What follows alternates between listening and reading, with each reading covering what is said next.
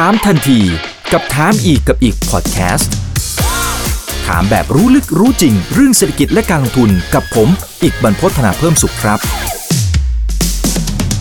สวัสดีครับ สวัสดีเพื่อนๆนักลงทุนทุกคนนะครับ นี่คือ right now by อีกบรรพฒนะครับ วันนี้ได้รับเกียรติจากพี่โจลุยสารครับคุณอนุรักษ์บุญแสวงอดีตนายกสมาคม นักลงทุนเน้นคุณค่าประเทศไทยครับ สวัสดีครับพี่โจครับผม สวัสดีครับผม สวัสดีครับ ครับตอนช่วงแรกนะผมอยากจะรบกวนให้พี่โจ ปกติจะไม่ได้เปิดอย่างนี้นะฮะนะฮะก็แต่ว่าเนื่องจากว่านักลงทุนรายย่อยหลายๆคนเนี่ยหลังไม่มาค่อนข้างจะเครียดครับโดยเฉพาะกลุ่มคนน้องๆ กลุ่มคนรุ่นใหม่ ซึ่งจริงๆ พี่โจเองก็เคยเตือนไว้อยู่เหมือนกัน โดยเฉพาะการลงทุนอะไรที่มันค่อนข้างจะผันผวนนะครับเอ่อแล้วอาจจะยังไม่ได้เห็นอะไรที่เป็นภาพชัดเจนอะไรมากมายนักเนี่ยนะครับ ทีนี้สิ่งที่เกิดขึ้นคือหลาย ๆ เหรียญแล้วกันนะครับ ก็ก็ถูกเทนะครับแล้วก็ทำให้หลายคนเจ็บตัวพอสมควร บางคนเนี่ยเงินตัวเองยังไม่เท่าไหร่นะครับพี่โจ แต่บางคนครับยืมตังค์คุณพ่อคุณแม่มานี่สิครับอืมแล้วค่อนข้างเครียดเลยนะฮะอะไรคือบทครับเรียนที่เราได้รับ และให้กำลังใจด้วยนะครับ อันนี้ควบคู่กันไปเลยนะครับ จริง ๆก็ก็ต้องบอกว่าอ่าสิ่งที่ที่ที่ผมเตือนนะฮะไม่ใช่ว่าเออเรามาพูดหลังจากเหตุการณ์เกิดขึ้นแล้วนะครับ คือใช่ครับก่อนหน้าเนี้ยมันไม่ได้เกิดปัญหาอะไรเนี่ย เราก็เตือนเตือนนะครับ ผู้รู้หลายท่าน คนที่มีประสบการณ์นะฮะผมว่าคนที่ผ่านผ่านเอ่อประสบการณ์มีประสบการณ์ยี่สิบสามสิบปีหกสิบปีเจ็ดสิบปีพูดเนี่ย ผมว่าเราเราต้องฟังนิดนึงนะครับ เพราะว่าคนเหล่านี้เนี่ย คือผู้ที่รอดตาย คนที่รอดตายมาได้เนี่ย ผมว่ามันฟลุกหรือเปล่าบังเอิญหรือเปล่า ผมว่ามันก็คงไม่ใช่นะฮะ ออกจากบ้านเนี่ยจิ้งจกร้องทัก เรายังสนใจเลยนะคุณอีกใช่ครับ แต่นี่คือถูกครับกูกูรูนะเซียน คนที่เขาผ่านร้อนผ่านหนาวมีประสบการณ์ทักเนี่ย ผมถามว่า เออ เราก็ควรจะฟังรับรับฟังบ้างนะฮะการไปซื้อสินทรัพย์ที่เขาเรียกว่าไม่เกิด productivity ไม่มีผลผลิต มีความผันผวนนะฮะเท่านั้นยังไม่พอ บางคนเนี่ยเอาอินนะฮะไปกู้เงิน มาซื้อ ไม่ได้ซื้อตัวเดียวนะฮะบางคนไม่ได้ซื้อหลายตัวนะฮะบางคนเนี่ยเอาอินตัวเดียวเลย ใช้เงินกู้อีก เงินที่หยิบหยิบยืมมาเนี่ย เนี่ยสิ่งเหล่านี้มันเป็นสิ่งที่เกิด ผมว่าซ้ำซากอะ คือผมก็เตือนทุกครั้งนะฮะว่าให้กระจายความเสี่ยงแม้กระทั่งเอ่อเอ่อชนิดของสินทรัพย์ แล้วสินทรัพย์นั้นๆ เนี่ยเราก็ต้องกระจายหลายตัวด้วยนะครับ ถ้าเกิดเราทำอย่างที่ที่หลายท่านเตือนเนี่ย ถามว่ามันมันก็คงไม่มีเหตุการณ์อย่างนี้เกิดขึ้นเนาะแต่ถามว่า แต่ในเมื่อเหตุการณ์มันมันเกิดขึ้นแล้วเนี่ย มันก็เราเราซื้อเวลากลับมาไม่ได้นะ ผมบอกว่า เออน้องๆบางบางท่านนะครับ ที่อาจจะเผลอเลอพลาดไปเนี่ย ผมว่า เราหลายครั้งเนี่ย ในสังคมเนี่ย เราเจอคนไม่ดีเจอคนที่ทำผิดเนี่ย เรายังอภัยให้กับเขาได้เลยนะครับ ถามว่าแล้วทำไมเราไม่เราไม่อภัยให้ให้กับตัวเอง ถ้าเกิดเราอภัยให้ตัวเองเนี่ย ทุกอย่างมันก็จบนะและคราวนี้เรารู้แล้วนะครับ ว่า เออเฮ้ยเส้นทางไหนที่เราควรจะเดินไป เส้นทางเก่าเนี่ย ขอให้มันผมว่า ให้ให้มันจบไปนะเหมือนเหมือนเราเอ่อเลิกลากับใครสักคนเนี่ย เราคงไม่เนาะเราก็ต้อง move on เนี่ยเนาะให้มันจบจบไปนะแล้วก็เลือกเส้นทางใหม่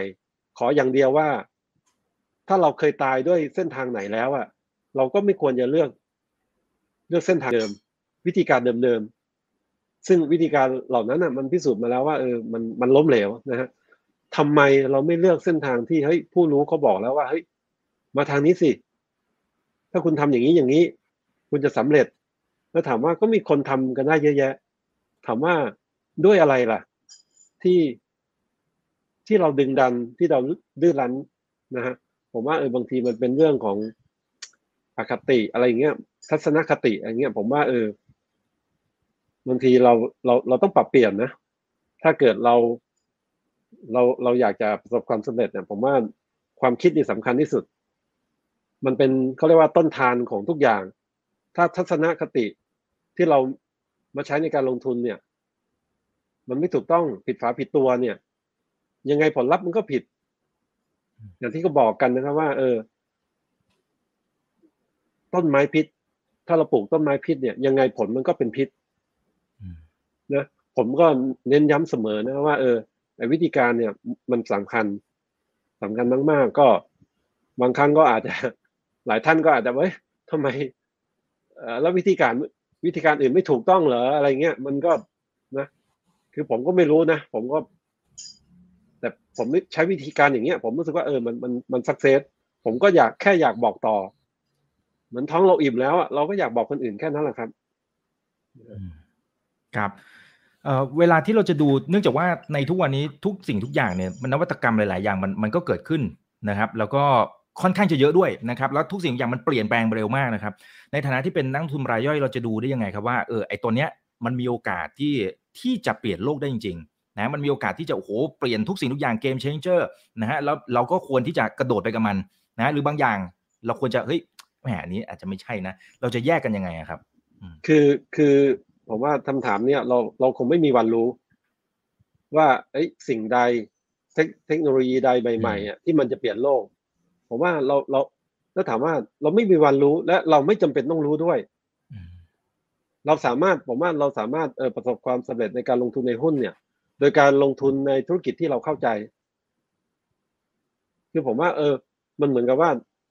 ก็ใช้วิธีการเดิมๆลงทุนในบริษัทเดิมๆที่มันยังได้ผล ถามว่าถึงเวลาเปลี่ยนไปยังไง เนี่ย ถามว่ามนุษย์ต้องกินต้องใช้ไหมครับ ก็เหมือนเดิมครับ มนุษย์มีแรงผลักดันเอ่อยังไงทุกอย่างก็เหมือนเดิมหมด แม้กระทั่งในตลาดหุ้นเนี่ย ต่อให้ทุกสิ่งทุกอย่างเปลี่ยนไปเนี่ย แต่ถามว่าตลาดหุ้นก็ยังขับดัน ผลักดันด้วยความโลภความกลัวของนักลงทุนเสมอ สิ่งเหล่านี้มันไม่เคยเปลี่ยนหรอก ผมว่าเออถ้าถ้าเรามีหลักการอะไรที่มันถูกต้องเนี่ยถามว่า ต่อให้บริษัทบริบทอะไรมันสภาพแวดล้อมมันเปลี่ยนไปยังไงเนี่ยแต่ principle หลักการที่ถูกต้องอะ มันเป็นเขาเรียกอาการลิโกอะมันสามารถใช้ได้ไม่ขึ้นอยู่กับเสมอเวลา มันใช้ได้ตลอดไปเนาะ อืมอืมครับ ครั้งที่แล้วผมจำได้ว่าอาจารย์เอ่อพี่โจเนี่ยบอกว่า สิ่งที่จำเป็นมากๆคือการเลือกอาจารย์ ตั้งแต่ตอนต้นอาจารย์คนแรกเนี่ยเป็นสิ่งที่สำคัญมากๆเลยนะครับ ซึ่งพี่โจก็พูดถึงอาจารย์นิเวศนะครับ แล้วก็จริงๆก็คงจะมีท่านอื่นด้วยนะครับ อะไรคือสิ่งที่พี่โจได้เรียนรู้นะครับจากจากอาจารย์นิเวศหรือท่านอื่นก็ได้นะครับตั้งแต่วันเดย์วันเลย และยังสามารถเอามาใช้ได้เป็นอาการลิโก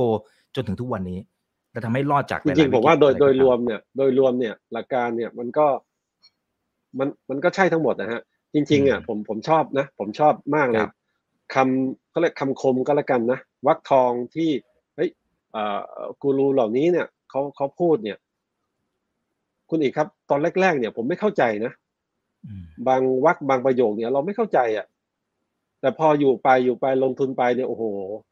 เราจะอ๋อมันเป็นอย่างนี้นี่เองมันใช่เลย มันมันไม่เปลี่ยนนะฮะแล้วคือ คือเรารู้สึกว่าเออนะเราโชคดีจังเลยนะที่แบบเออ เราเรามีกูรูเหล่านี้นะที่คอยพร่ำสอนเราไม่ต้องไปลองผิดลองถูกเองเนาะคือคนเหล่าเนี้ยเคยเจ็บตัวเคยอะไรมาแล้ว แล้วเขาก็เออเขารู้แล้วว่าวิธีการไหนที่เจ็บตัว แล้วก็มาบอกเราเนี่ยผมว่าเฮ้ยเขาเรียกนักลบอะต้องมีบาดแผลนะแต่ขอให้เป็นบาดแผลของคนอื่นจะดีกว่าเนาะจะเป็นเราเลยนะครับ เราก็เรียนรู้จากบาดแผลของเขาแล้วมาปรับใช้กับเรา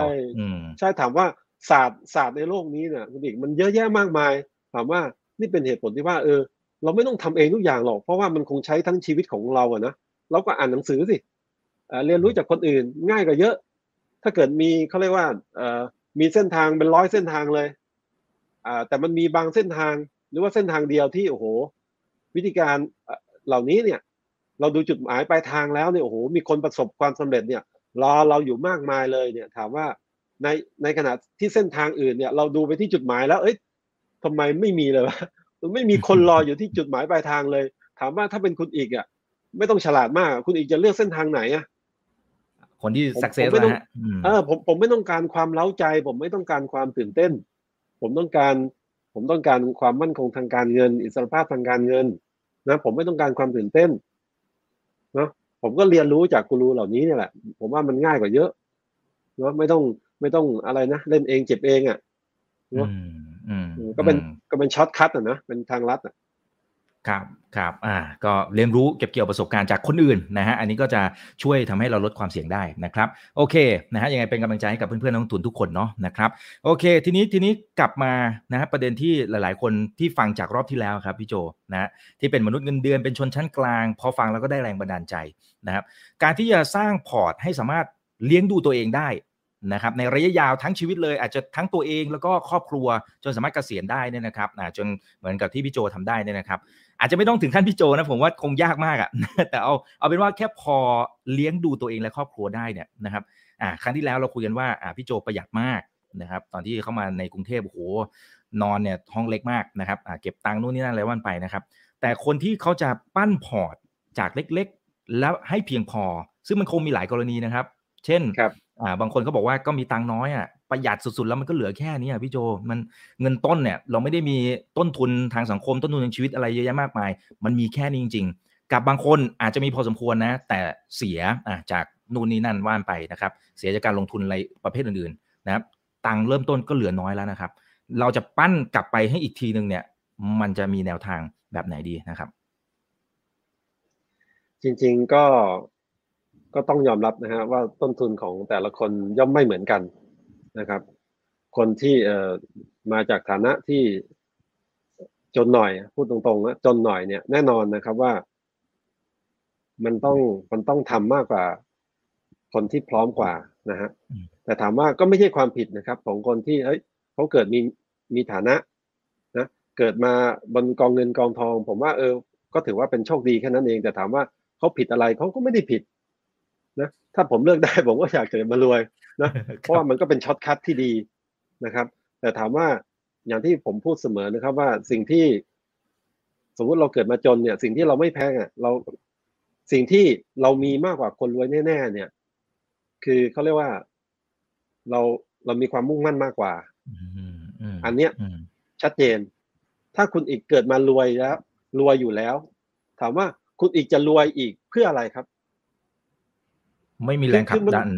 มันไม่มีแรงขับดันไง แต่ถ้าเกิดคุณอีกเกิดมาจนเนี่ย แล้วคุณอีกเห็นคนที่มันรวยรวยนี่โอ้โหมันแบบเฮ้ยอยากทำมั่งอยากเป็นอย่างนั้นมั่งมันฮึกเหิมอะคือผมว่าคือ คือผมว่าต้องถามว่าคุณมีใจหรือเปล่านะเออถ้าคุณมีใจเนี่ย อย่างที่ผมพูดแต่ว่าทุกอย่างมันจะง่ายหมด คือคือมันคงไม่ได้ง่ายแบบไอ้ปอกกล้วยเข้าปากอะแต่มันเป็นไปได้หมดแหละครับ อย่างผมเนี่ยผมก็พูดเสมอนะว่าเออผมก็ลงทุนก็ก็เก็บเงินมาอย่างยากลำบากนะ ก็สิประมาณแปดแสนกว่าบาทแปดแสนหนึ่งหมื่นสามพันนะถ้าจำไม่ผิดนะก็จากเงินก้อนนั้นก้อนเดียวเลย ที่ที่ลงทุนแล้วก็ ก็ก็มีแต่ถอนเนี่ยไม่ได้เติมตังเลย ไม่ได้เติมตังเลยแล้วก็ถอนมาผมว่าน่าจะ น่าจะสองสามร้อยเท่าแล้วมั้งก็ถอนมาใช้บ้างอะไรอย่างเงี้ยฮะ คือคือผมพูดเสมอว่า เออมันมันเออไอเรื่องเงินมากเงินน้อยเนี่ย มันมันไม่ใช่เรื่องใหญ่ วิธีการต่างหากที่เรามาใช้ในการเอ่อทำให้ไอ้เงินก้อนเล็ก เงินก้อนใหญ่มันโตขึ้นอะผมว่าอันนั้นมันสำคัญที่สุดเงินเล็ก วิธีการถูกเดี๋ยวมันก็ใหญ่ เงินใหญ่วิธีการผิด เดี๋ยวมันก็เล็กอืมแค่นั้นแหละครับ ครับครับ ครับแต่ถามว่าเออแน่นอนครับว่าเออคนคนที่เออมีเงินน้อยเนี่ย สิ่งที่เราต้องเอามาชดเชยเนี่ย ก็คือความความมีวินัย ความสม่ำเสมอ อย่างถ้าผมเป็นเป็นชนชั้นกลางทั่วไปนะสมมติผมทำงานในกรุงเทพหรือว่าต่างจังหวัดก็ได้ ผมเป็นมนุษย์เงินเดือนที่โอ้ต้องกินต้องใช้ เหลือเดือนหนึ่งไม่กี่พันเนี่ย แต่ผมรู้ว่า ถ้าเกิดผมลงทุนไปเรื่อยๆ ทุกๆเดือน เงินเดือนออกเนี่ย ผมจะหักเงินบางส่วนไว้เนี่ยสี่พันห้าพันไปซื้อกองทุนรวมที่อิงกับดัชนี หรือว่าซื้อหุ้นที่มันเขาเรียกว่ามีอนาคตที่ดีทำอย่างนี้ทุก ๆ เดือนนะคุณอีกเดือนละห้าพันปีหนึ่งก็ประมาณหกหมื่นบาททำไปอย่างนี้ทั้งชีวิตอะ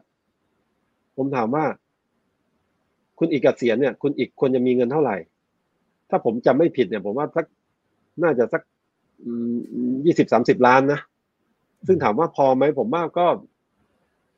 อย่างน้อยก็ดีกว่าไม่มีคคุณอีกต้องถูกรางวัลลอตเตอรี่รางวัลที่หนึ่งกี่ใบครับ ถึงจะได้มีเงินยี่สิบสามสิบล้านเนี่ยก็หลายใบนะสามสี่ใบซึ่งทั้งชีวิตครับอ่าต่อให้เราซื้อยังไงทั้งชีวิตเนี่ย เราก็โอกาสถูกน้อยมาก แต่ถ้าเกิดเราทำอย่างนี้เนี่ย มันการันตีได้เลยว่า คุณจะถูกรางวัลที่หนึ่งเนี่ยอย่างน้อยหกถึงเจ็ดใบแน่นอนอ่า คุณออมเดือนละสี่ห้าพันแล้วก็กระจายซื้อหุ้นที่มันดีหน่อยที่มันเติบโต หรือแม้กระทั่งซื้อหุ้นที่มันอิงดัชนีเนี่ยเอ้ซื้อ ETF กองทุนอะไรก็ตามที่มันอิงดัชนีเนี่ย ผมเชื่อว่า ก็อย่างน้อยน่ะ มีเงินยี่สิบสามสิบล้านน่ะ ซึ่งซึ่งก็ซึ่งดีกว่าไม่มีอะครับ โอเคถึงแม้ไม่รวยมาก แต่อย่างน้อยอะคุณจะเกษียณอย่างค่อนข้างมั่นคงพอสมควร โดยเฉพาะคนที่ ทำงานเอกชน ซึ่งเกษียณตอนอายุประมาณห้าสิบห้าเนี่ย โอ้โห สมมุติคุณตายตอนแปดสิบเนี่ย กี่ปีครับคุณอีกยี่สิบห้าปีครับยี่สิบห้าปีอืมโอ้โห โดยที่คุณไม่มีรายได้อะคุณอาจจะมีเงินจากอะไรชราภาพจากกองทุนประกันสังคมเอิ่มโอ้โหก็เล็กน้อยน้อยมากก็ไม่เยอะอะอืมใช่คือระบบเงินออมเพื่อการเกษียณของประเทศไทยเนี่ยผมว่าน่าจะอยู่อันดับบวยๆของโลกอะครับอืม นี่เป็นสาเหตุที่ว่าเราจะต้องวางแผนการออมด้วยตัวเอง อย่าหวังพึ่งพาระบบการออมที่ที่ที่รัฐจะทำให้ เพราะว่ามันไม่เพียงพอหรอกครับอืมอืมครับ ครับพี่โจพอจะให้ guideline ได้ไหมครับ สมมุติว่าคนทั่วไปโอเคเราเราได้ keyword แล้วว่าเราต้องมีวินัยนะฮะเราต้องมีความมุ่งมั่นครับนะฮะอันนี้ก็เป็นเป็นครับข้อดีของเรานะครับ แต่สมมุติว่าเรามีรายได้สักร้อยบาท เราจะเก็บออม มันมันควรจะแบ่งสักสักกี่เปอร์เซ็นต์เป็นจุดเริ่มต้นก่อนก็ได้ นะครับว่าว่าสักประมาณสักกี่เปอร์เซ็นต์ที่อะตัดแบ่งเข้าตรงนี้เลยนะครับเข้าเอ่อในในบัญชีที่มันอาจจะไปลงทุนอะไรก็ว่ากันไปนะครับสักกี่เปอร์เซ็นต์คือคืออะเทคนิคการออมเนี่ยป็ guideline นะครับอืมเทคนิคการออมนะครับ มันมีอย่างนี้นะครับคุณอีก สมมติเงินเดือนเข้ามาตอนสิ้นเดือนเนี่ย สมมตินะครับครับสามหมื่นอืมสองหมื่นสามหมื่นก็แล้วแต่เนี่ย คุณอีกหักไปเลยครับ จ่ายให้ตัวเองก่อน pay your yourself first ความหมายก็คือ เราหักส่วนหนึ่งเพื่อจ่ายให้กับตัวเราตอนที่เกษียณก่อน โดยหักห้าพันไปซื้อกองทุนรวม หรือว่าไปซื้อหุ้น หักก่อนเลยครับ แล้วเหลือเมื่อไหร่เนี่ย เราค่อยใช้ ในอดีตเนี่ยเราบอกว่า เฮ้ย เราได้รับเงินเดือนเท่าไหร่เนี่ย เราจ่ายก่อนเลย จ่ายโน่นจ่ายนี่ เหลือเท่าไหร่เราค่อยออม ซึ่งผมว่าเป็นแนวคิดที่ไม่ไม่ไม่ค่อยถูกต้องนะฮะถามว่าทำไมเนี่ยไอ้เงินเดือนที่มันเข้าบัญชีเราเนี่ย มันอยู่กับเราแป๊บเดียวเหลือเกิน เข้าใจไหมคือจริงเข้ามาปุ๊บครัอะบเราก็ต้องจ่ายผ่อนบ้านผ่อนรถแล้ว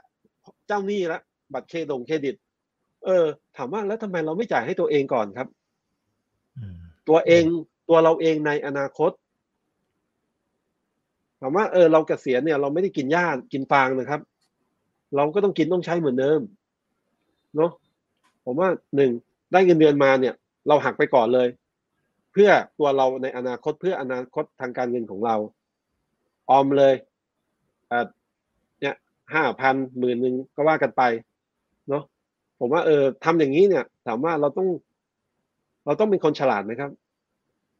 จริง ๆ เราอาจจะต้องมีวินัยไม่จำเป็นต้องเลือกเลือกหุ้นด้วยตัวเองด้วยซ้ำเราอาจจะซื้อกองทุนรวม ETF ก็ได้ แต่สิ่งที่ เราจะต้องมีแน่นอนก็คือ ความมีวินัย ความสม่ำเสมอ เราไม่เก่งไม่เป็นไรครับ แต่เราสามารถเอาชนะด้วยความสม่ำเสมอ ถ้าเกิดลงลึกกว่านั้นเนี่ย ถ้าถ้าใครที่เข้าใจเขาเรียกสมการการทบต้นนะครับอืมเราจะมีเขาเรียกว่า เราจะมีตัวแปร n นะ ซึ่งเรียกว่าระยะเวลาที่เราใช้ในการลงทุน ตัวแปร n เนี่ยเป็นตัวแปรที่มีผลเยอะที่สุดนะครับ ถ้าเกิดเรา เริ่มลงทุนเร็วเนี่ยโอ้โห มันจะส่งผลมหาศาลเลยครับทำให้เงินของเราเนี่ยสามารถเติบโตได้เยอะเลย มันสำคัญมากกว่าเงินต้นด้วยซ้ำ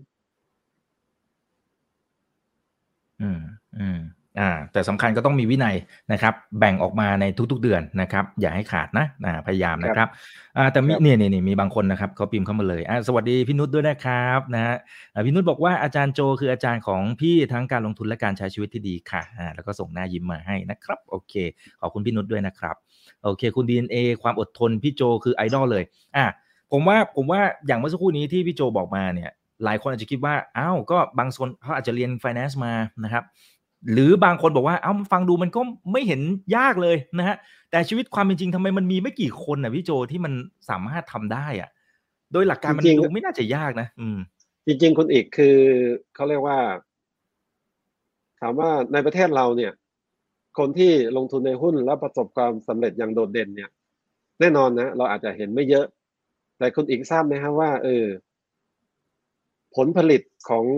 ของแนวคิดการลงทุนที่ถูกต้องแบบ แบบ VI เนี่ยเบื้องหลังเนี่ย ผมว่าคนที่ประสบความสำเร็จแนวทางเนี่ยโอ้เยอะแยะมากมายนะคือถ้าคุณอีกอยู่ในวงการเนี่ยคุณอีกจะผมว่าเป็นร้อยเป็นพันอะเพียงแต่ว่า เออโอเค มันอาจจะไม่ถึงกับโดดเด่นมาก แต่อย่างน้อยเนี่ยคำว่าอิสรภาพทางการเงินเนี่ยโอ้มีเยอะแยะมากมายเลยครับ คนที่สามารถอยู่ได้ โดยรับเพียงแค่ปันผลจากตลาดทุนไทยเนี่ย มันมากกว่าที่ที่ที่หลายคนคิด แล้วผมผมมีเพื่อนอทางทางทางภาคใต้เนี่ยโอ้โหผมว่า ผมว่าหลายสิบคนนะฮะ ที่ที่เขาก็ลงทุนมาหลายหลายปี จนกระทั่งเขามีอิสรภาพทางการเงิน สามารถอยู่ได้ โดยรับเพียงปันผลจากการลงทุนเนี่ย ผมว่าผมว่ามีเยอะนะเพียงแต่ว่าเออ อาจจะไม่อาจจะเขาเขาเขาอยู่หลังฉากอะครับผมนึงบอกว่า เออ มันมันมันคือโอกาส ที่จะประสบความสำเร็จเนี่ย จากการลงทุนแนวแนวแบบ VI เนี่ย ผมว่าเออ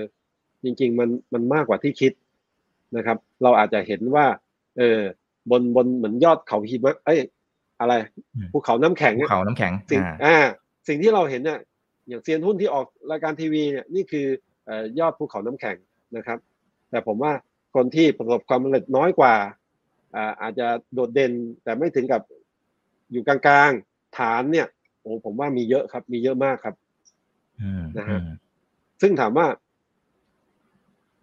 คือการลงทุนเนี่ย เราเราไม่จำเป็นต้องโอ้โหต้องเก่งแบบผมต้องเก่งแบบดร.นิเวศน์ วอร์เรนบัฟเฟตต์นะผมว่าแค่เราพอพอเลี้ยงชีพได้เนี่ย ผมว่ามันก็โอเคแล้วอะเนาะอืมแล้วสิ่งเหล่านี้มันมันมันไม่ใช่ว่า มันมันสร้างภายในปีสองปี ถ้าคุณไม่ได้มีฐานเงินที่ใหญ่จริง ๆ เนี่ย ทุกสิ่งทุกอย่างมันก็ต้องใช้เวลานะครับ เหมือนผมเปรียบเทียบว่าเหมือนเราสร้างบ้านต่อสร้างตึกอะไรเงี้ยมันก็เริ่มจากรากฐานอ่ารากฐานก่อนชั้นหนึ่งชั้นสองชั้นสามก็ไปเรื่อยเนาะอืม สิ่งที่หลายคนอาจจะเห็นวันทุกวันเนี้ยเห็นคนที่เก่งประสบความสำเร็จเนี่ย ผมว่าเออนั่นคือเขาเรียกว่า เห็นเห็นเห็นเบื้องหน้า แต่แต่ไม่เห็นเบื้องหลังนะไม่เห็นเบื้องหลังว่า เออ มันก็เนาะก็ต้อง ใช้แรงกายแรงใจพอสมควรนะครับ ถามว่า ในโลกการลงทุนเนี่ยโอ้โหคุณอีกก็ทราบ มันทุกปีเนี่ย มันจะมีข่าวลงข่าวร้ายเยอะแยะไปหมดเนาะคือมันมาทุกปีอะแล้วข่าวร้ายเหล่านี้มันก็จะทำให้คนขยาดทำให้คนเลิกลงทุนไปทีละคนทีละคนสองคนเนาะสุดท้ายปลายทางแล้วเนี่ย คนที่ลงทุนได้ยาวนานตลอดรอบฟังเนี่ย มันก็เลยน้อยไง คำแนะนำของผมเนี่ยก็คือไอ้ข่าวร้ายเหล่านี้มันก็เหมือนกับฝนที่มันตกอะครับ มันก็ตกทุกปีอะครับ เราเลือกบ้านที่มันดีๆ หลังคาแข็งแรง แค่นี้เราก็ไม่เปียกแล้ว ความหมายก็คือ เราอยู่กับบริษัทที่ดี ถึงมันลงบ้าง รั่วบ้าง แต่มันไม่พังถล่ม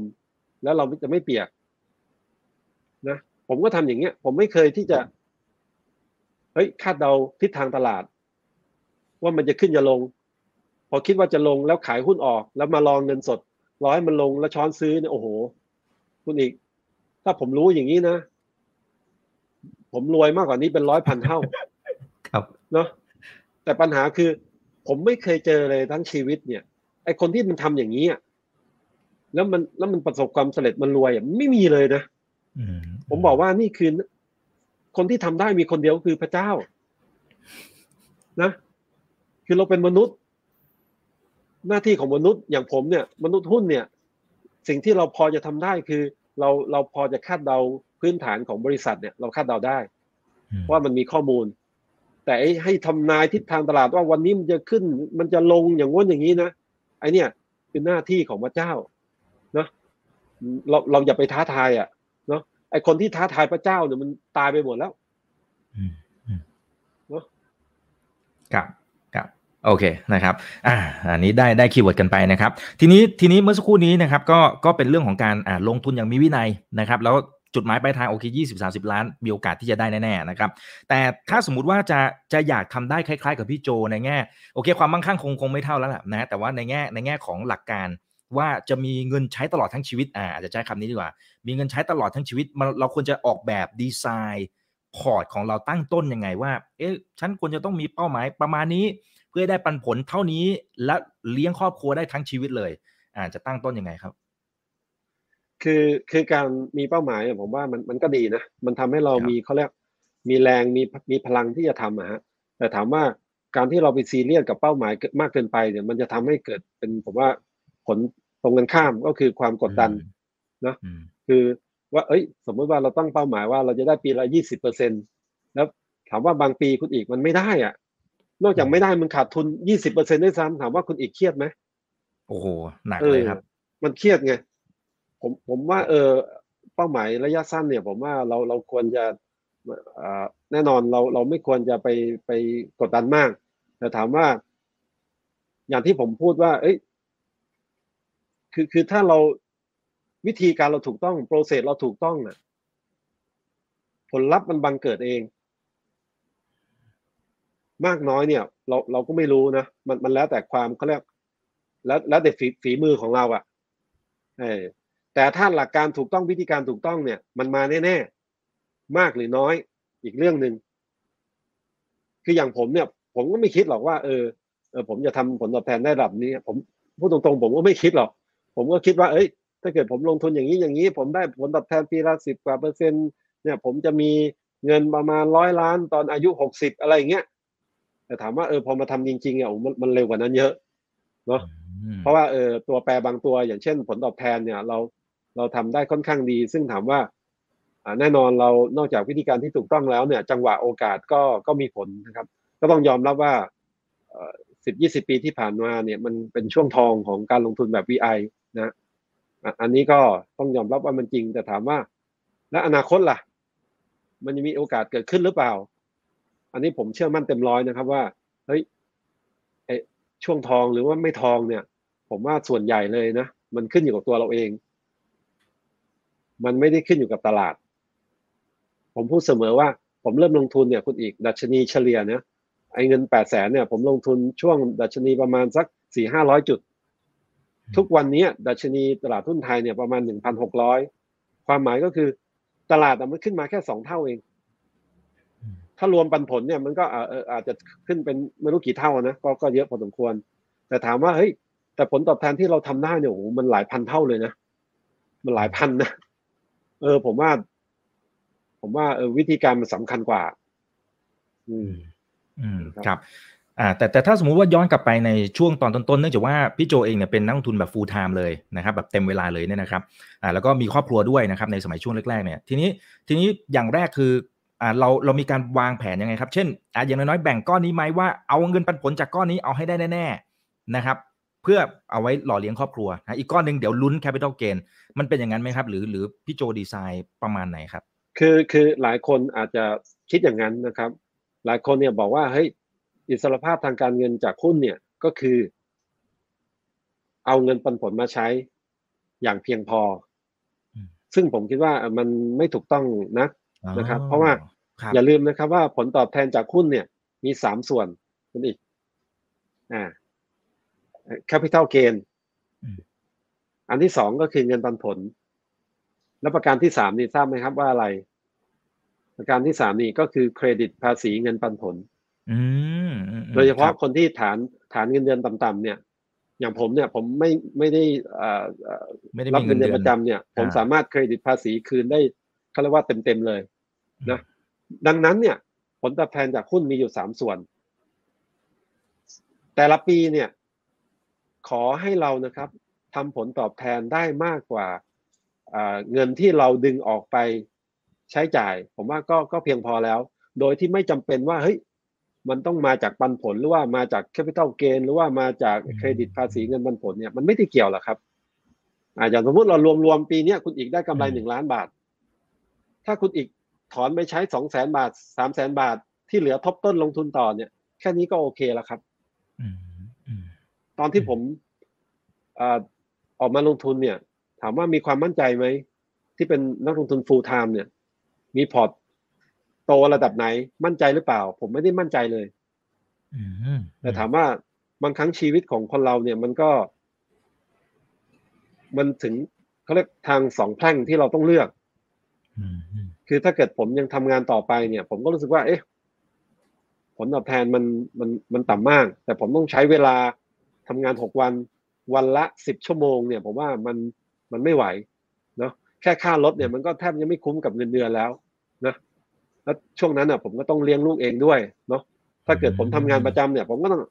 เอาลูกผมอะไปจ้างคนอื่นเลี้ยงอะไรเงี้ยผมก็เลยรู้ว่าเออผมละเสียตังค์อีก ผมลาออกมาอืมเลี้ยงลูกด้วย ลงทุนด้วย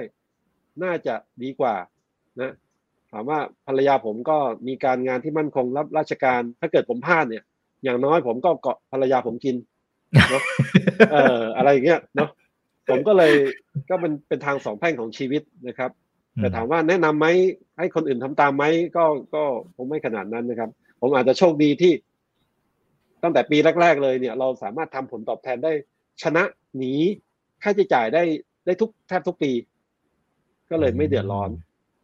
นะอืมแต่ถามว่าเออถ้าเกิดสมัยเนี้ยถ้าเกิดเราเออพอร์ตยังไม่ใหญ่แล้วเราลาออกมาเนี่ย แล้วเรามีรายจ่ายค่าใช้จ่ายที่ประจำเนี่ย ผมว่ามันจะกดดันเราค่อนข้างเยอะเนาะ แต่แต่ผมคงคงคงไม่คงคงไม่ได้ว่าอะไรนะ เพราะว่าเออ ผมผมก็เคยทำนะครับ ในจังหวะที่ก็ไม่ได้พร้อมเท่าไหร่นะอืมผมว่าเออชีวิตใครก็ก็ขอให้ออกแบบเองนะครับอืมอ่า อันนี้เป็นแนวทางหนึ่งนะครับ อ่า ทีนี้ทีนี้ถ้าถ้าเป็นในช่วงตอนต้นๆนะครับ อ่าที่ เงินอาจจะก็จริงๆก็พอสมควรนะครับอ่าเก็บได้โอ้โหเก็บหอมรอมริบเป็นแปดแสนบาทนะครับคร่าวๆนะฮะเอ่อทีนี้ทีนี้การที่จะเข้าไปแล้วหมุนพอร์ตให้มันโหโตขึ้นมาได้ขนาดนี้เนี่ยตามสไตล์พี่โจในช่วงแรกๆ เช่นอะกระจายไม่กี่ตัวหรือ all in หรือหรือยังไงเพื่อปั้นพอร์ตขึ้นมานะฮะให้ได้เยอะขนาดนี้ หรือมีแนวความคิดยังไงครับผม จัดพอร์ตยังไงครับ คือ คือชีวิตผมนะครับ ผมเคย ผมเคยซื้อหุ้นสองตัวเนี่ย แค่ปีแรกเท่านั้นคุณอีก อืม ครับ อ่าถามว่าที่ที่ซื้อแค่สองตัวเนี่ยไม่ได้ว่าเอาอินอะไรนะเพราะว่าเราเราไม่ได้มีความรู้มากมายในในตอนเริ่มต้นนะครับ เรารู้จักหุ้นแค่ไม่กี่สิบตัว เราก็เลือกสองตัวเนี่ยที่เราคิดว่าดีที่สุดมาแล้ว แล้วแล้วแล้วเราก็ลงทุนนะครับ พอเข้าปีที่สองเนี่ย ผมว่าน่าจะกระกระจายเป็นหกตัวอย่างน้อยนะครับ แล้วก็อืมมันก็เพิ่มขึ้นมาตลอดนะครับทุกวันนี้ก็น่าจะหกเจ็ดสิบตัวนะ รวมทั้ง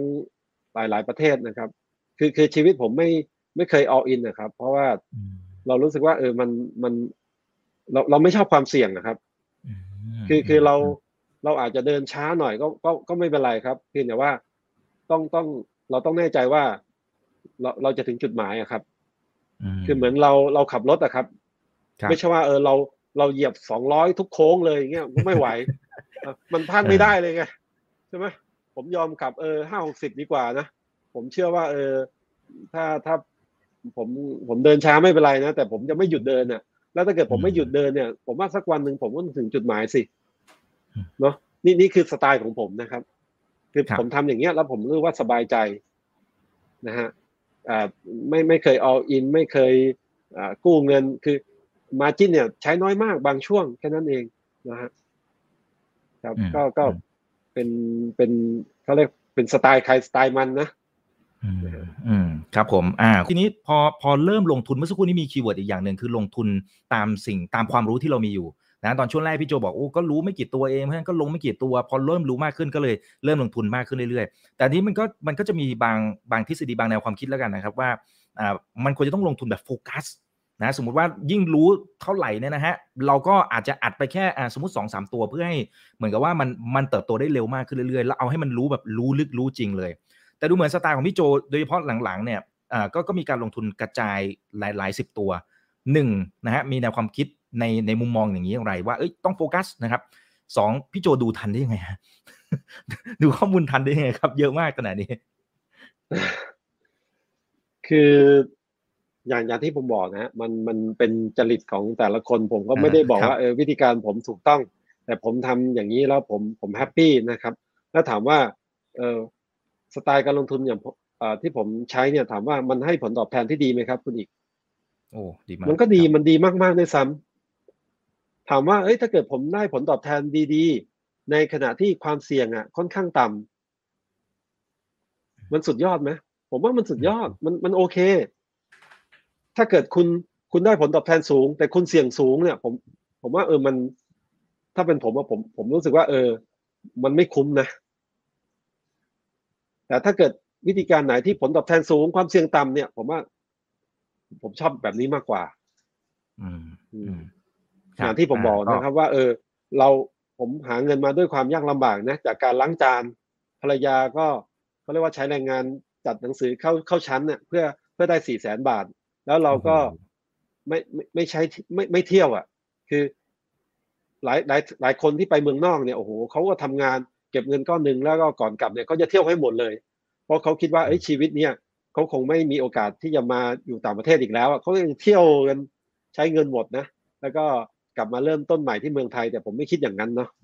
ผมก็คิดว่าเฮ้ยไอ้เงินก้อนเนี้ยมันอาจจะเปลี่ยนชีวิตเรา แล้วผมก็รู้สึกว่า ผมไม่อยากพลาดอะอืมอย่างที่บอกนะครับว่าเออเดินช้าหน่อยก็ไม่เป็นไรเนาะอืมแต่ขอให้มันคือคุณอีกเขาเติบโตสม่ำเสมทราบอไหมครับว่าอ่า คือบางครั้งเนี่ย การเดินทางการลงทุนในหุ้นเนี่ยมันเหมือนการเดินทางไกลนะอืมคือบางครั้งเนี่ยคุณอีก ผมเดินก้มหน้าเนี่ย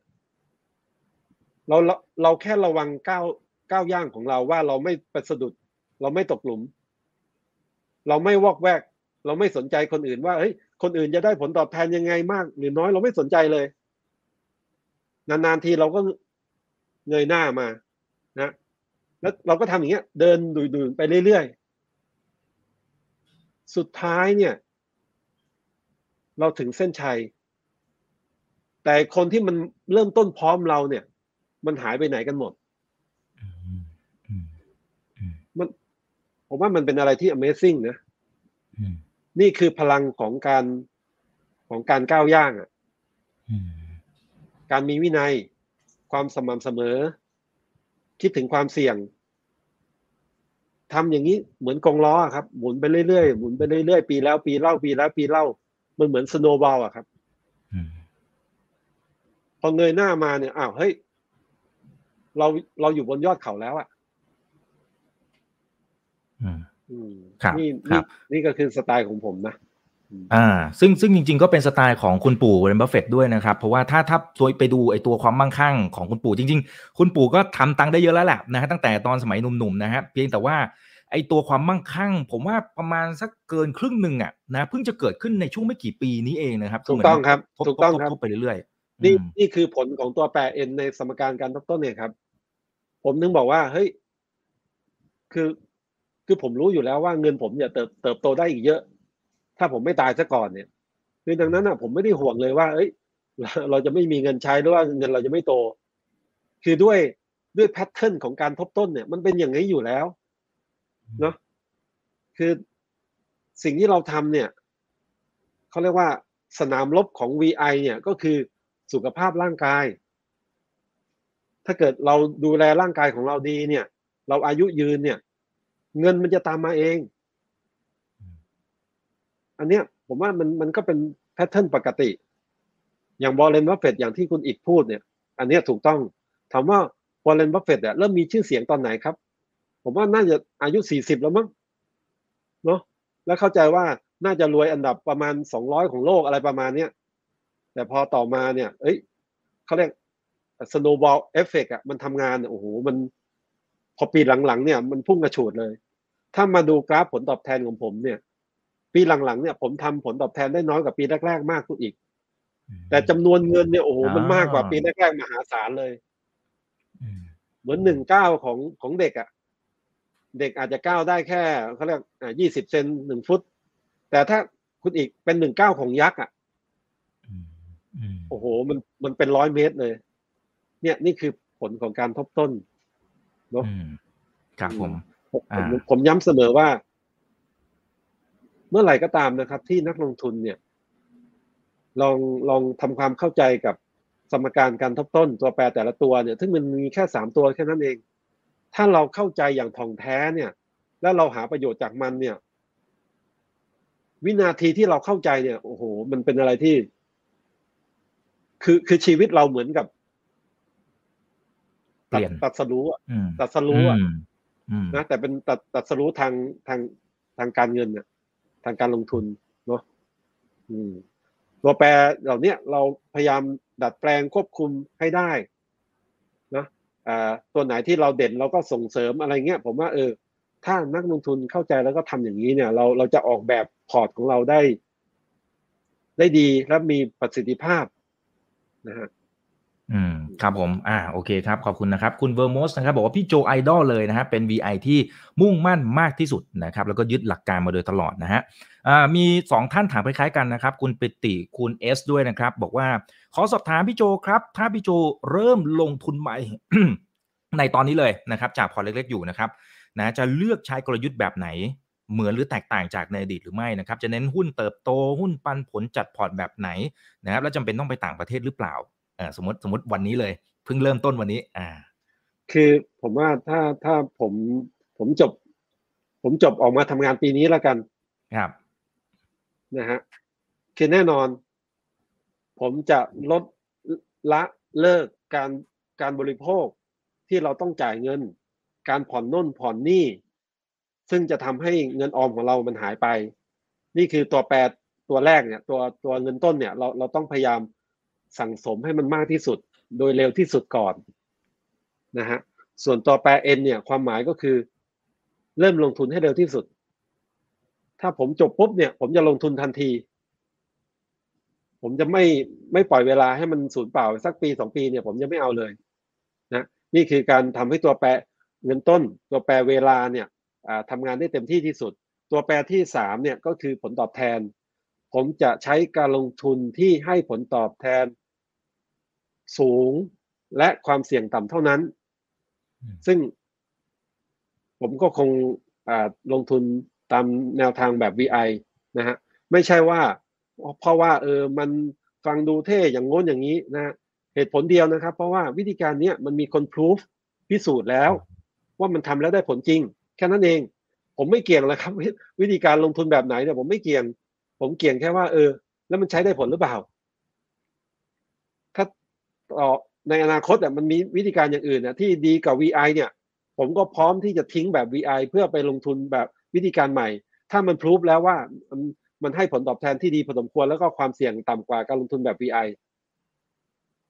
เนี่ยตัวแปร A ตัวแปร N เริ่มลงทุนให้เร็วที่สุด เก็บเงินให้มากที่สุด แล้วก็พยายามลงทุนในวิธีการที่สร้างผลตอบแทนได้สูงที่สุด ภายใต้ความเสี่ยงค่อนข้างต่ำ นี่คือหัวใจนะถามว่า ถามว่าคือผมเปรียบเทียบเสมอว่าไอ้ไอ้ชนชั้นกลางเนี่ยมันเป็นชนชั้นที่แรงดึงดูดมันสูงมากอะอืมเนอะโอกาสที่เราจะหลุดออกไปเนี่ยมันมันมันยากอะแต่โอกาสตกลงไปเนี่ยมันมีเยอะนะถ้าเกิดจากชนชั้นกลางไปชนชั้นล่างเนี่ยมันง่ายนะอ่าแต่ไอ้ชคนรับชั้นกลางไปของล่อตาไปล่อใจเยอะระดับบนระดับบนเนี่ยมันมันมันมันมันมันยากไงผมต้องบอกว่านั่นนั่นก็คือ ผมพูดเสมอว่ามันมีต้นทุนไงเออเราพร้อมที่จะจ่ายหรือเปล่า อย่างผมเนี่ย ผมพร้อมที่จะจ่าย เมื่อพร้อมเมื่อใจผมพร้อมที่จะจ่ายเมื่อไหร่อะใจผมก็พร้อมที่จะทำโน่นทำนี่ทำทุกอย่าง เพื่อให้มันให้มันหลุดจากชนชั้นนี้อย่างที่ผมบอกว่ามันมันต้องมีใจมาก่อนน่ะคือถ้าไม่มีใจเนี่ย เราจะแค่คิดว่า เอ้ย ทำไม่ได้มีอย่างง้นอย่างนี้ ติดโน่นติดนี่เนี่ย โอ้โห อย่างเงี้ยเขาเรียกว่า คุณไม่มีใจอะ ถ้าคุณไม่มีใจคุณก็อยู่ที่เดิมเนี่ยแหละ คือคือศักยภาพของคุณอาจจะแค่นี้นะก็ก็อาจจะต้องยอมรับอะเนอะแต่ถ้าคุณคิดว่าเอ้ศักยภาพของคุณเนี่ยมีมากกว่านี้เยอะ เพียงแต่ว่าคุณยังไม่ไม่เจอไม่เจออาจารย์ที่ดีเนี่ย ผมบอกได้เลยนะว่า เนี่ย เนี่ย มันมีอาจารย์มาแล้ว อะคุณคุณเชื่อหรือเปล่าล่ะอืมผมทำให้เห็นแล้วอะ ไม่ใช่ผมคนเดียวอะ ทุกคนที่มาจากหมู่บ้านนิเวศธานีเนี่ยอืมใช้หลักการของดรนิเวศเนี่ยโอ้ผมว่าเยอะแยะมากมายนะทุกวันนี้เนี่ยโอ้เซียน VI เนี่ยเยอะแยะมากมายนะทุกคือเบื้องหน้าที่เราเห็นเนี่ยอาจจะประมาณสิบยี่สิบคนนะแต่เบื้องหลังเนี่ยโอ้เยอะเยอะเยอะมากครับ เยอะมากนะ คือผมอยู่ในวงการเนี่ยผมผมพอทราบอย่างและอย่างที่ผมบอกคนที่ระดับลองลองลงไปเนี่ยโอ้โหเป็นร้อยเป็นพันอะนะผมว่าโอกาสมันมันมีมีตลอดครับเพียงแต่ว่า เออเราเราต้อง เราเราต้องรู้ว่า เออ วิธีการไหนที่มัน มันใช้ได้จริง อะ เพราะว่าทุกวันนี้เนี่ยโอ้โห ถ้าเกิดเราเปิดอินเทอร์เน็ตมาเปิดเฟซมาเนี่ย มันมีแต่อะไรอะ กูรูตัวปลอมมีอะไรที่หลอกลวงทางการเงินที่มันกระตุ้นความโลภของเราเนี่ย เยอะแยะมากมายแล้วสุดท้ายก็เป็นแชร์ลูกโซ่มั่งเป็นอะไรมั่งเนาะซึ่งผมว่าสิ่งเหล่านี้โอ้โหถ้าเราพลาดสักครั้งเนี่ย เราจะใช้เวลากี่ปีครับ เพื่อเราจะ เพื่อจะสะสมเริ่มสะสมเงินใหม่อะผมว่าชีวิตเราคงเริ่มต้นได้ไม่กี่ครั้งหรอกครับ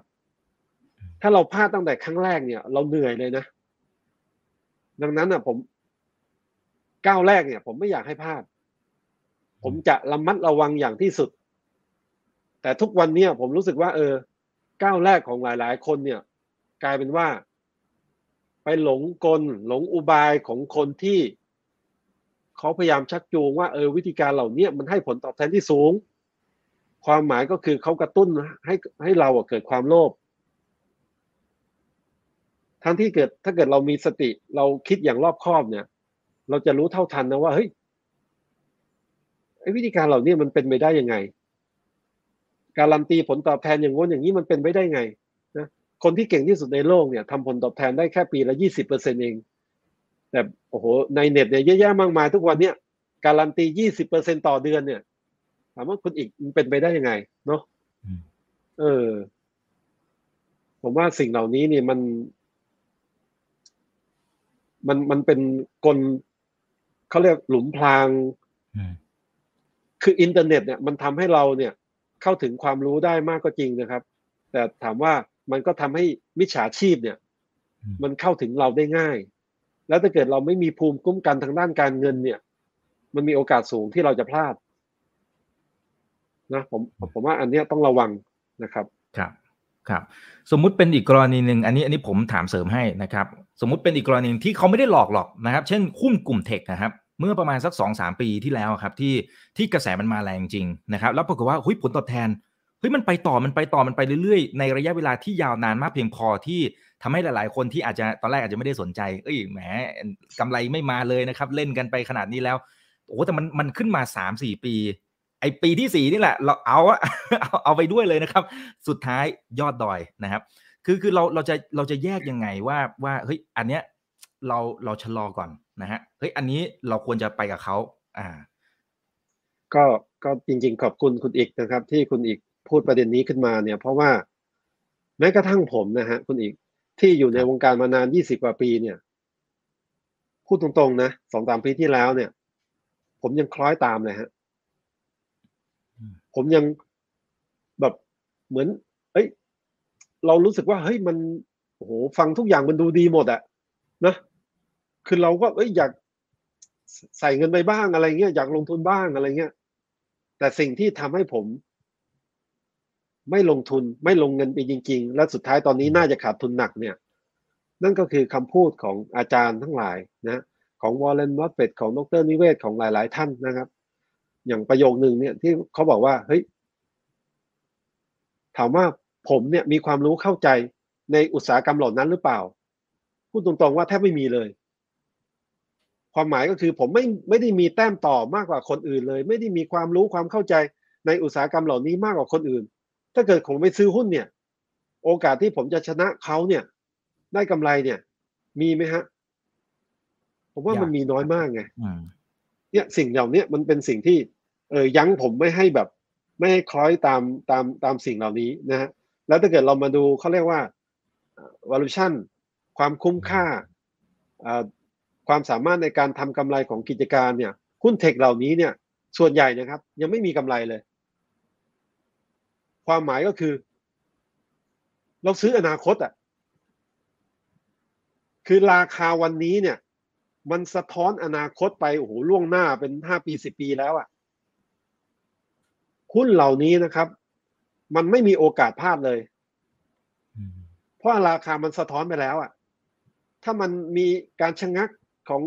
อการเติบโตของกำไรของอะไรเนี่ย มันพังเลย แล้วถามว่าอนาคตห้าปีสิบปีข้างหน้าเนี่ย มันคาดการได้ยากไหมครับโอ้ยากมากผมว่ายากมาก นี่ก็คือสิ่งที่ผมคิดว่า เออเฮ้ยอย่างเนี้ย มันโอ้โหมันความเสี่ยงมันมหาศาลนะผมว่าได้ไม่คุ้มเสีย เนี่ยสิ่งเหล่านี้เนี่ยก็เป็นสิ่งที่เออยั้งเราไม่ให้ไม่ให้เข้าไปลงทุนนะผมผมก็เห็นหลายท่านนะโอ้โหเสียหายไปเจ็ดสิบเปอร์เซ็นหกสิบเปอร์เซ็นเนี่ย ผมว่ามันมันก็มันก็เหนื่อยนะคือคือมันมันแทบจะโอ้โหละลายไอ้ที่เคยได้กำไรมาดีๆ มาปีสองปีเนี่ยหมดเลยนะแล้วโดยธรรมชาติเนี่ย ถ้าเกิดเรากำไรปีสองปีเนี่ย อย่างดีเนี่ย เราจะหาเงินมาใส่เพิ่มในปีที่สามที่สี่ แล้วพอเรามีเงินเยอะๆเนี่ย แล้วมันเสียหายหนักๆเนี่ย โอ้โหมันมันมันเหนื่อยนะมันมันเหนื่อยมากๆเนาะอันเนี้ยผมก็ผมว่า เออ สุดท้ายแล้วเนี่ยไอสิ่งที่กูรูสอนเนี่ยนี่คือสิ่งที่ยังอยู่ ยังเป็นจริงที่เขาสอนให้เราลงทุนในสิ่งที่เรารู้ มี margin of safety อย่างง้นอย่างนี้เนี่ย นี่คือสิ่งที่มันพรูฟมาแล้วอะ ว่ามันเป็นอาการลิโก แต่ใครที่ละเมิดละเมิดกฎละเมิดศีลข้อนี้นี่ก็คือบทเรียนถูกต้องไหมครับแต่อย่างที่ผมบอกนะครับว่า คือมันมันก็จบไปแล้วนะฮะก็ถ้าไม่ตาย เราก็เริ่มใหม่ได้เนาะหลายคนนี่อาจจะโอ้โหขาดทุนหนักๆอะไรเงี้ย คิดส่งคิดสั้นเนี่ย ผมว่าเฮ้ยมันมันคงไม่ถึงขนาดนั้นนะผมว่าเอ้เงินทองมันก็ของนอกกายนะคือถ้าถ้าไม่ตายก็หาใหม่ได้อะเนาะเออ ผมว่าอย่างที่บอกให้ให้อภัยตัวเองนะครับ ให้อภัยตัวเองแล้วก็เริ่มใหม่ แต่ถ้าเกิดคิดว่าเราไม่เหมาะสมจริง ๆ นะเราเราก็ก็ไม่จำเป็นต้องมาลงทุนอย่างนี้นะครับ ไปลงทุนวิธีการที่มันอย่างอื่นนะ ลงทุนในที่ดินก็ได้ ลงทุนในเป็นลูกจ้างประจำก็ได้อ่าเป็นมนุษย์กินกินเงินเดือนก็ได้ อะไรเงี้ยมันมัน คือจุดหมายปลายทางเนี่ย ผมว่ามันมันไปได้หลายวิธีอะครับ อ่า โอเคนะครับ ตอนนี้เงินเฟ้อกังวลเยอะมากนะครับ พี่โจมีการปรับกลยุทธ์อย่างไรคะ คือเงินเฟ้อเราเราก็ต้องยอมรับนะครับว่า ทุกวันนี้เนี่ยเรามีเงินเฟ้อ แต่เงินเฟ้อเนี่ยมันมีสองสาเหตุนะครับ เงินเฟ้อที่เกิดจากดีมานนั่นก็คือเงินเฟ้อที่อยู่ในช่วงเศรษฐกิจรุ่งเรือง ความต้องการสูง แต่ปริมาณสินค้าน้อย ที่นี่นี่คือเงินเฟ้อที่ผมว่าเป็นส่วนใหญ่นะครับ แต่ทุกวันนี้มันไม่ใช่ เงินเฟ้อที่เกิดทุกวันนี้มันเกิดจากดีมานอาจจะเท่าเดิม แต่สปายมันหายไปเขาเรียกว่า cost push ถูกต้องไหมฮะ เงินเฟ้อที่เกิดจากต้นทุนที่มันดันขึ้นมานะ ซึ่งผมว่า ผมก็ไม่แน่ใจว่าวิธีการแก้ปัญหาเนี่ย โดยการขึ้นดอกเบี้ยเนี่ยมันมัน มันถูกต้องหรือเปล่า ผิดฝาผิดตัวหรือเปล่า คือถ้าดีมานสูงเนี่ย โอเค เราใช้เงิน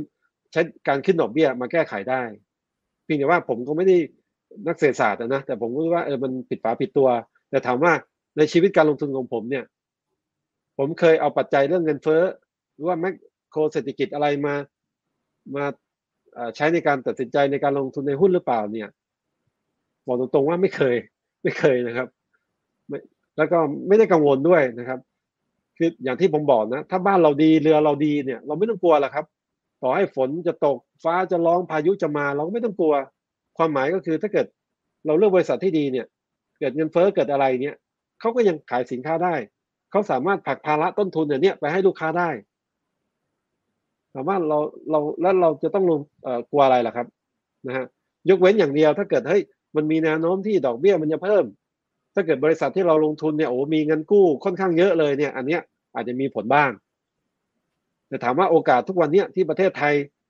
จะขึ้นดอกเบี้ย ตามอเมริกาเนี่ยถามว่ามีมากไหมผมว่า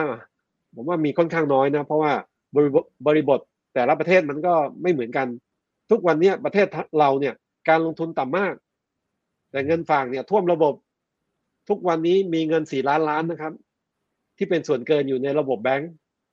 ที่ปล่อยกู้ไม่ได้ นี่เป็นสาเหตุที่ว่าทำไมแบงก์ต้องจ่ายปันผลดอกเบี้ยเงินฝากน้อยมากๆ เพราะมันมีเงินกู้ประมาณสักสี่สิบเปอร์เซ็นต์น่ะที่ปล่อยกู้ไม่ได้อะเนาะเพราะมันไม่มีการลงทุน แล้วถามว่าแล้วแล้วจะขึ้นดอกเบี้ยทำไมครับเนาะ เออ แต่แต่โดยรวมเนี่ยผมผมผมผมไม่ได้ ผมไม่ได้ให้ปัจจัยเรื่องเอ่อเศรษฐศาสตร์มหาภาคอะไรในการลงทุนอ่าแมคโคร ในการลงทุนในหุ้นเนี่ย ผมจริงๆถ้าถ้าไม่เคยใช้เลยครับ อืม อืมครับอ่าดูเป็นรายตัวรายกิจการผมว่ามันมันมันเป็นเรื่องที่ยากเกินไป คุณอีกระบบเศรษฐกิจโลกเนี่ยมันเกี่ยวพันกันโอ้โหมีตัวแปรร้อยแปดมากมาย ผมว่ามันมันเป็นเรื่องที่ยากเกินไปเนาะ แต่บริษัทที่ผมลงทุนเนี่ย ผมมันมีปัจจัยที่ส่งผลต่อกำไรอะมีไม่เยอะหรอก ผมว่านี่นี่เป็นสิ่งที่ง่ายกว่าเยอะเนาะเหมือนที่วอร์เรนบัฟเฟตพูดอะบอกว่าเฮ้ยเราจะไม่พยายามที่จะกระโดดข้ามรั้วที่มันสูงเจ็ดฟุตอะแต่เราจะมองหารั้วที่มันสูงหนึ่งฟุตแทน ง่ายกว่ากันเยอะ อืม ครับผมอ่าโอกาสพลาดเจ็บตัวก็จะน้อยหน่อยนะครับ โอเคนะครับ อาจจะได้หนึ่งคำถามนะครับมิสเตอร์เอ็กซ์นะครับบอกว่าอยากขอความเห็นหลักการลงทุนเรื่องความอดทนนะครับ ในกรณีที่เราเลือกหุ้นมาดีมากๆแล้วนะครับ แต่ปรากฏว่าเอาราคา Mr. Market เนี่ยมันลงโทษนะด้วยเหตุผลอะไรก็ตาม แต่เราคิดว่าเฮ้ยมันมันน่าจะดีแล้วครับ แต่ราคามันติดลบหมายถึงว่าขาดทุนนะครับ เราจะอดทนยังไง หรือเราควรจะปล่อยไป อืม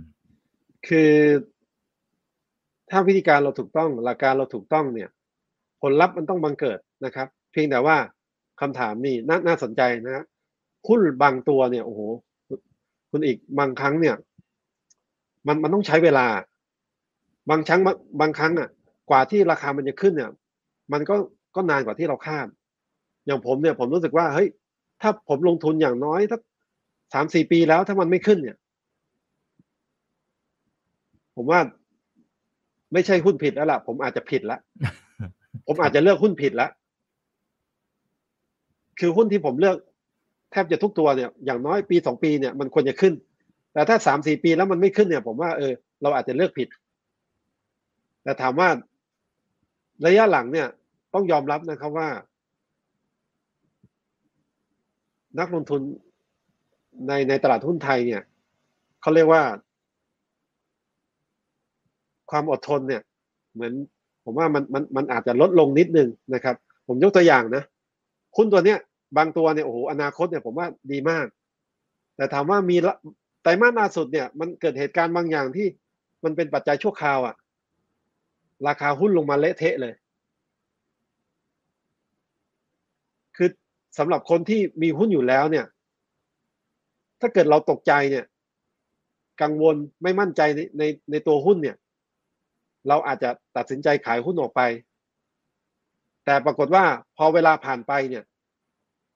สิ่งที่เราวิเคราะห์ไว้อะมันถูกต้อง ราคาขึ้น ราคาหุ้นที่มันตกมาโอ้โหมันกลับขึ้นมาที่เดิมแล้วก็ขึ้นไปอีกเยอะ มันกลายเป็นว่า เราไม่มีความอดทน เหมือนวอร์เรนบัฟเฟตพูดนะครับ ในตลาดหุ้นเนี่ย เงินมันจะไหลจาก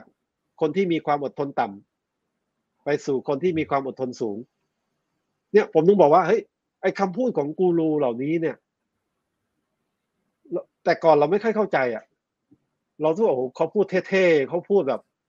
อะไรตอนที่เขารวยแล้วหรือเปล่า แต่จริงๆอะผมว่ามันถูกต้องหมดแหละครับ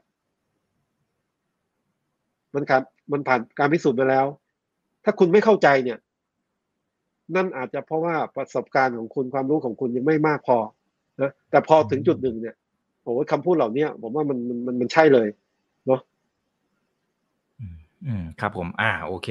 นะครับเผื่อแป๊บเดียวที่เราคุยกันหนึ่งชั่วโมงแล้วนะครับนะหลายท่านก็ขอบคุณกันเข้ามานะครับ บอกว่าขอบคุณสำหรับการแบ่งปันประสบการณ์ได้กำลังใจดีมากค่ะนะแล้วก็หลายท่านก็บอกว่าเป็นคำพูดที่เอาไปใช้ได้จริงอาการลิโกของจริงเลยนะครับอ่าชอบพี่โจ เพราะว่าพี่โจพูดแล้วเข้าใจง่ายๆนะได้สติมากขึ้นเลยนะครับ คุณตั๊กคุณขวัญพัฒนะหลาย ๆ ท่านขอบคุณด้วยนะครับอ่าฝากทิ้งท้าย ถึงเพื่อนๆนักทุน อาจจะให้กำลังใจปิดท้ายหน่อยนะครับพี่โจนะครับ ตอนนี้ 2,100 ท่านนะครับ มาเรียนเชิญเลยครับ ก็อย่างที่หลาย ๆ ท่านเคยเคยบอกนะครับว่า เส้นทางการลงทุนเนี่ยมันเหมือนกับว่า มารมันเยอะนะมารผจญเยอะเหลือเกินครับ เออ คือถ้าเราไม่มี จิตใจที่มั่นคงเนี่ย เราจะเผลอไผเราจะวอกแวก เราจะไม่รอดนะผมว่าแล้วคำพูดหนึ่งที่ว่า นิทานอีสบคุณอีกก็พอทราบนะ เต่ากับกระต่าย อืม คือมันเป็นไปได้ไงนะครับ ที่กระต่ายเนี่ย วิ่งเร็วกว่าเต่า แต่สุดท้ายกับแพ้เต่า การลงทุนก็ผมว่ามันก็คล้าย ๆกัน มีอีกหลายวิธีเลยโอ้โหที่ได้ผลตอบแทนกว่าการลงทุนแบบนักลงทุน VI เนี่ยเยอะแยะมากมายการลงทุนในคริปโตอย่างงน้นอย่างนี้นะมันมีเยอะมากแต่ถามว่าท้ายอ้าวแล้วทำไมมีมีแต่เต่าที่เข้าเส้นชัยผมว่ามันน่าคิดนะ เราต้องกลับมาคิด ผมว่าสิ่งที่แบบบดบัง นักลงทุนบ่อยๆ เนี่ยที่ผมมองมองเจอนะ ก็คืออคติเนาะคือผมว่า มันเหมือนตาของเราเนี่ย ถ้ามีอะไรม่านมาบังไว้อะเหมือนเราใส่แว่นดำเนี่ย มันก็คือเหมือนม่านอะ มันทำให้เรามองมองไม่เห็นความจริงอะ อืม ม่านเหล่านั้นก็คือม่านม่านอคติ มายาคติ สิ่งที่ไม่ถูกต้อง ถ้าเกิดเรา เราสามารถที่จะ เออ เอาอัตราความเป็นตัวเราอคติเหล่านั้นเนี่ยออกไปได้เนี่ย ผมว่าเราเราจะเห็นความจริงอะเราจะเห็นแสงสว่างนะผมผมก็ฝากให้คิดนะว่าเออเส้นทางนี้ก็ก็ยอมรับนะผมทุกวันนี้ผมว่าเออ แต่ก่อนเนี่ยผมก็พยายามแนะนำหลายคนให้ลงทุนในหุ้นนะแต่หลังๆเนี่ยก็รู้สึกว่าเออ มันก็เป็นเส้นทางที่โหดร้ายเถื่อน ถอยหรือเปล่าไม่แน่ใจแต่รู้สึกว่าเออมันมันเถื่อนอะ มันคือถ้าคุณไม่ไม่ไม่ไม่แน่วแน่ไม่มั่นคงจริง ๆ เนี่ยคุณจะโดนเหมือนกับคลื่นเหมือนโดนมารมาผจญแล้วก็คุณก็พัดตกเรือเนาะผมก็เลยย้ำหลักการอยู่เสมอแล้วว่า เออ สิ่งที่ผมผมผมได้ดีทุกวันเนี่ย ก็ก็ยอมรับว่า เราได้พาหนะที่ดี เราได้ยืนอยู่บนไหลของยักษ์อ่ายักษ์เหล่านี้ก็คืออาจารย์นะคนที่เขาลองผิดลองถูกแล้วเขารู้เขาสรุปว่าวิธีการไหนที่ ดีที่สุด ไม่ใช่ผลตอบแทนดีที่สุดนะครับ ผลตอบแทนกับความเสี่ยงที่มัน balance กัน คนที่มองแต่ผลตอบแทนอย่างเดียว แต่ละเลยความเสี่ยง ก็เหมือนคนที่ผมบอกว่า เหยียบสองร้อยกิโลเมตรต่อชั่วโมงเนี่ยทุกโค้งเนาะหลายครั้งอะถ้าเป็นเส้นทางเส้นทางที่มันตรงอะ แน่นอนมันก็โอ้ไปฉิวเลย เหมือนนักลงทุนเนี่ย บางปีเนี่ย ผลตอบแทนมันก็ดีมาก ๆ แต่อย่าพลาดนะครับพลาดเมื่อไหร่ตายเลย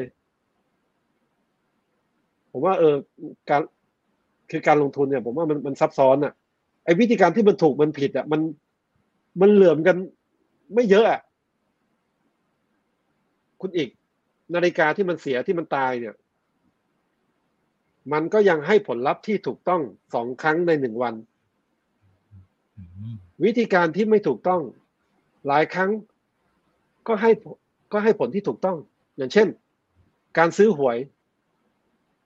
คุณอีกก็ทราบว่าโอกาสถูกหวยเนี่ย มีน้อยมากๆครับแต่ถามว่าทำไมคนยังซื้อหวยครับเพ ราะว่าหลายครั้งมันมีคนที่ถูกไงหลายครั้งก็มีคนถูก แล้วคนถูกเหล่านั้นก็โอ้โหมาโพลธนามามาให้ความหวังมาอะไรอย่างเงี้ย อืม การลงทุนแบบ VI ผมไม่ได้บอกว่าถูกร้อยเปอร์เซ็นทุกวันเนี่ยผม ผมก็ยอมรับว่าพลาดเยอะ แต่โดยรวมแล้วอะพลาดน้อยกว่าได้ ที่มีกำไรอยู่ได้ทุกวันนี้เนี่ย ไม่ใช่ถูกร้อยเปอร์เซ็นถูกอาจจะแค่เจ็ดแปดสิบเปอร์เซ็นแค่นั้นเอง มีผิดยี่สิบสามสิบเปอร์เซ็นคือแต่ก็ไม่ใช่ว่าโอ้ผิดมากกว่าถูกอันนี้ก็ไม่ใช่ ไม่งั้นคงคงไม่ถึงทุกวันนี้นะฮะเออก็ก็ก็ฝากทุกคนนะครับว่า อย่าอย่า คือโลกการลงทุนมันมันไม่มันไม่ได้มีอะไรที่สมบูรณ์แบบ คุณเป็นเซียนหุ้นแสดงว่าคุณต้องถูกทุกครั้งมันไม่ใช่นะครับ อืม เราก็มีถูกบ้างผิดบ้าง แต่เราถูกเป็นส่วนใหญ่ เหมือนชีวิตคนเราอะ คุณอีกมีข้อดีทุกอย่างหรือเปล่า ก็ไม่ใช่ ผมถูกทุกอย่างหรือเปล่า ผมก็ไม่ใช่ นะเพียงแต่รู้รู้ตัวเองและยอมรับมัน ยอมรับกับความไม่ไม่สมบูรณ์แบบ มันไม่มีใครสมบูรณ์แบบหรอกครับ แล้วเราอย่าไปเรียกร้องความสมบูรณ์แบบจากทุกทุกทุกทุกสิ่งทุกอย่างมันเป็นไปไม่ได้ นะฮะขอให้เราถูกมากกว่าผิดก็พอครับ ครับอ่าแล้วก็อยู่ในเส้นทางนี้ให้นานมากพอนะครับครับอ่าแล้วก็ให้ดอกเบี้ยมันทบต้นไปเรื่อยๆนะครับ วันนี้ครับขอบคุณพี่โจมากๆนะครับ ให้ข้อคิดที่ดีมากๆโอ้คนครับถล่มเข้ามาขอบคุณครับเต็มไปหมดเลยนะฮะนะบอกว่าอยากให้พี่โจคุยถึงเที่ยงคืนก็คงคงไม่ไหวนะฮะเดี๋ยวรอบหน้าขออนุญาตเรียนเชิญเข้ามาใหม่นะครับ ขอบคุณทุกท่านที่ติดตามชมด้วยนะครับ ก็หวังว่าจะเป็นข้อคิดดีๆนะครับ ใช้ได้ ทุกสินทรัพย์เลยนะครับ แล้วทุกการครับลงทุนด้วยนะครับ ก็ไปศึกษาเพิ่มเติครัมบแล้วกันนะครับ วันนี้ขอบคุณพี่โจอีกครั้งนะครับครับนะฮะขอบคุณครับ ขอบคุณครับทุกท่านนี่คือทั้งหมดครับสำหรับ right now by อีกบรรพตนะครับ ทุกเรื่องที่นักลงทุนต้องรู้ วันนี้ลากันไปก่อนครับ สวัสดีครับ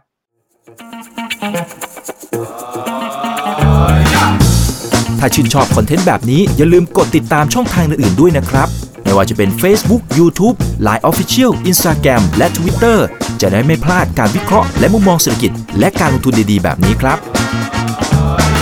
อย่าลืมนะครับว่าเริ่มต้นวันนี้ดีที่สุด ขอให้ทุกท่านโชคดี และมีอิสรภาพในการใช้ชีวิต ผม อีกบรรพฒนาเพิ่มสุขครับ